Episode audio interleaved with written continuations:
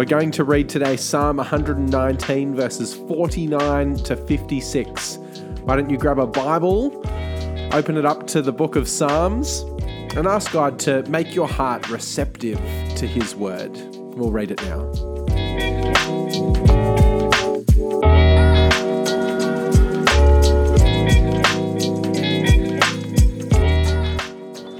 Zayin. Remember your word to your servant, for you have given me hope. My comfort in my suffering is this your promise preserves my life. The arrogant mock me unmercifully, but I do not turn from your law. I remember, Lord, your ancient laws, and I find comfort in them. Indignation grips me because of the wicked who have forsaken your law. Your decrees are the theme of my song wherever I lodge. In the night, Lord, I remember your name, that I may keep your law. This has been my practice. I obey your precepts. Yesterday, we saw how the word of the Lord brings freedom. And these verses here speak of the comfort which comes through God's word.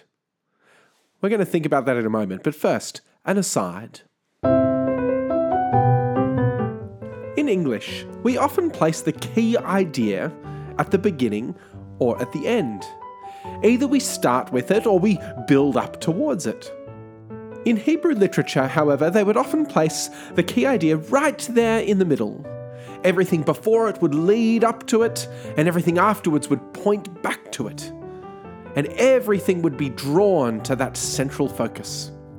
Yesterday, we saw freedom was mentioned at the beginning of verse 45, right at the center of that stanza. And today, the key idea of comfort is in the second half of verse 52. Something to look out for in the future. Just saying.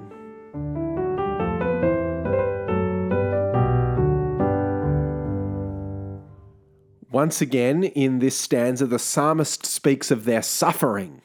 They talk about how they are mocked. He says it's like he's traveling on a road. A lodge is a different sort of place to a home, isn't it? And so the night is filled with all sorts of fears and dangers.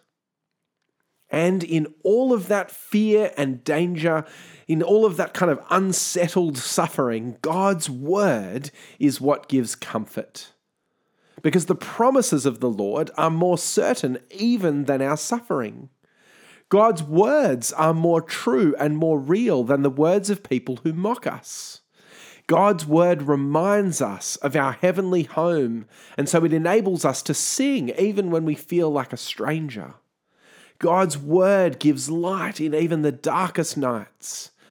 And all of these things the psalmist has experienced to be true for him. But all of these things we see perfectly fulfilled in Jesus' own experience. The suffering and the mockery that he experienced on the cross was not the end, for he rose again in resurrection. Even on the night before he died, Jesus could sing hymns with his disciples and he could obey the will of his Father. Jesus shows us that the psalmist was right and that everyone who trusts in God's word will be shown to be right as well. So we too can say, My comfort in my suffering is this your promise preserves my life.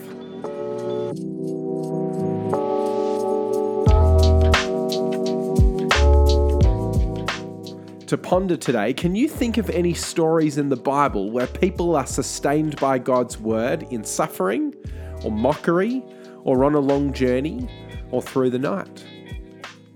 To practice, is there a particular Christian song that you love? Could you spend some time listening to and meditating upon and even singing God's word through song today? Let's pray. Lighten our darkness, we ask you, O Lord. And by your great mercy, defend us from all perils and dangers of this night. For the love of your only Son, our Saviour Jesus Christ. Amen.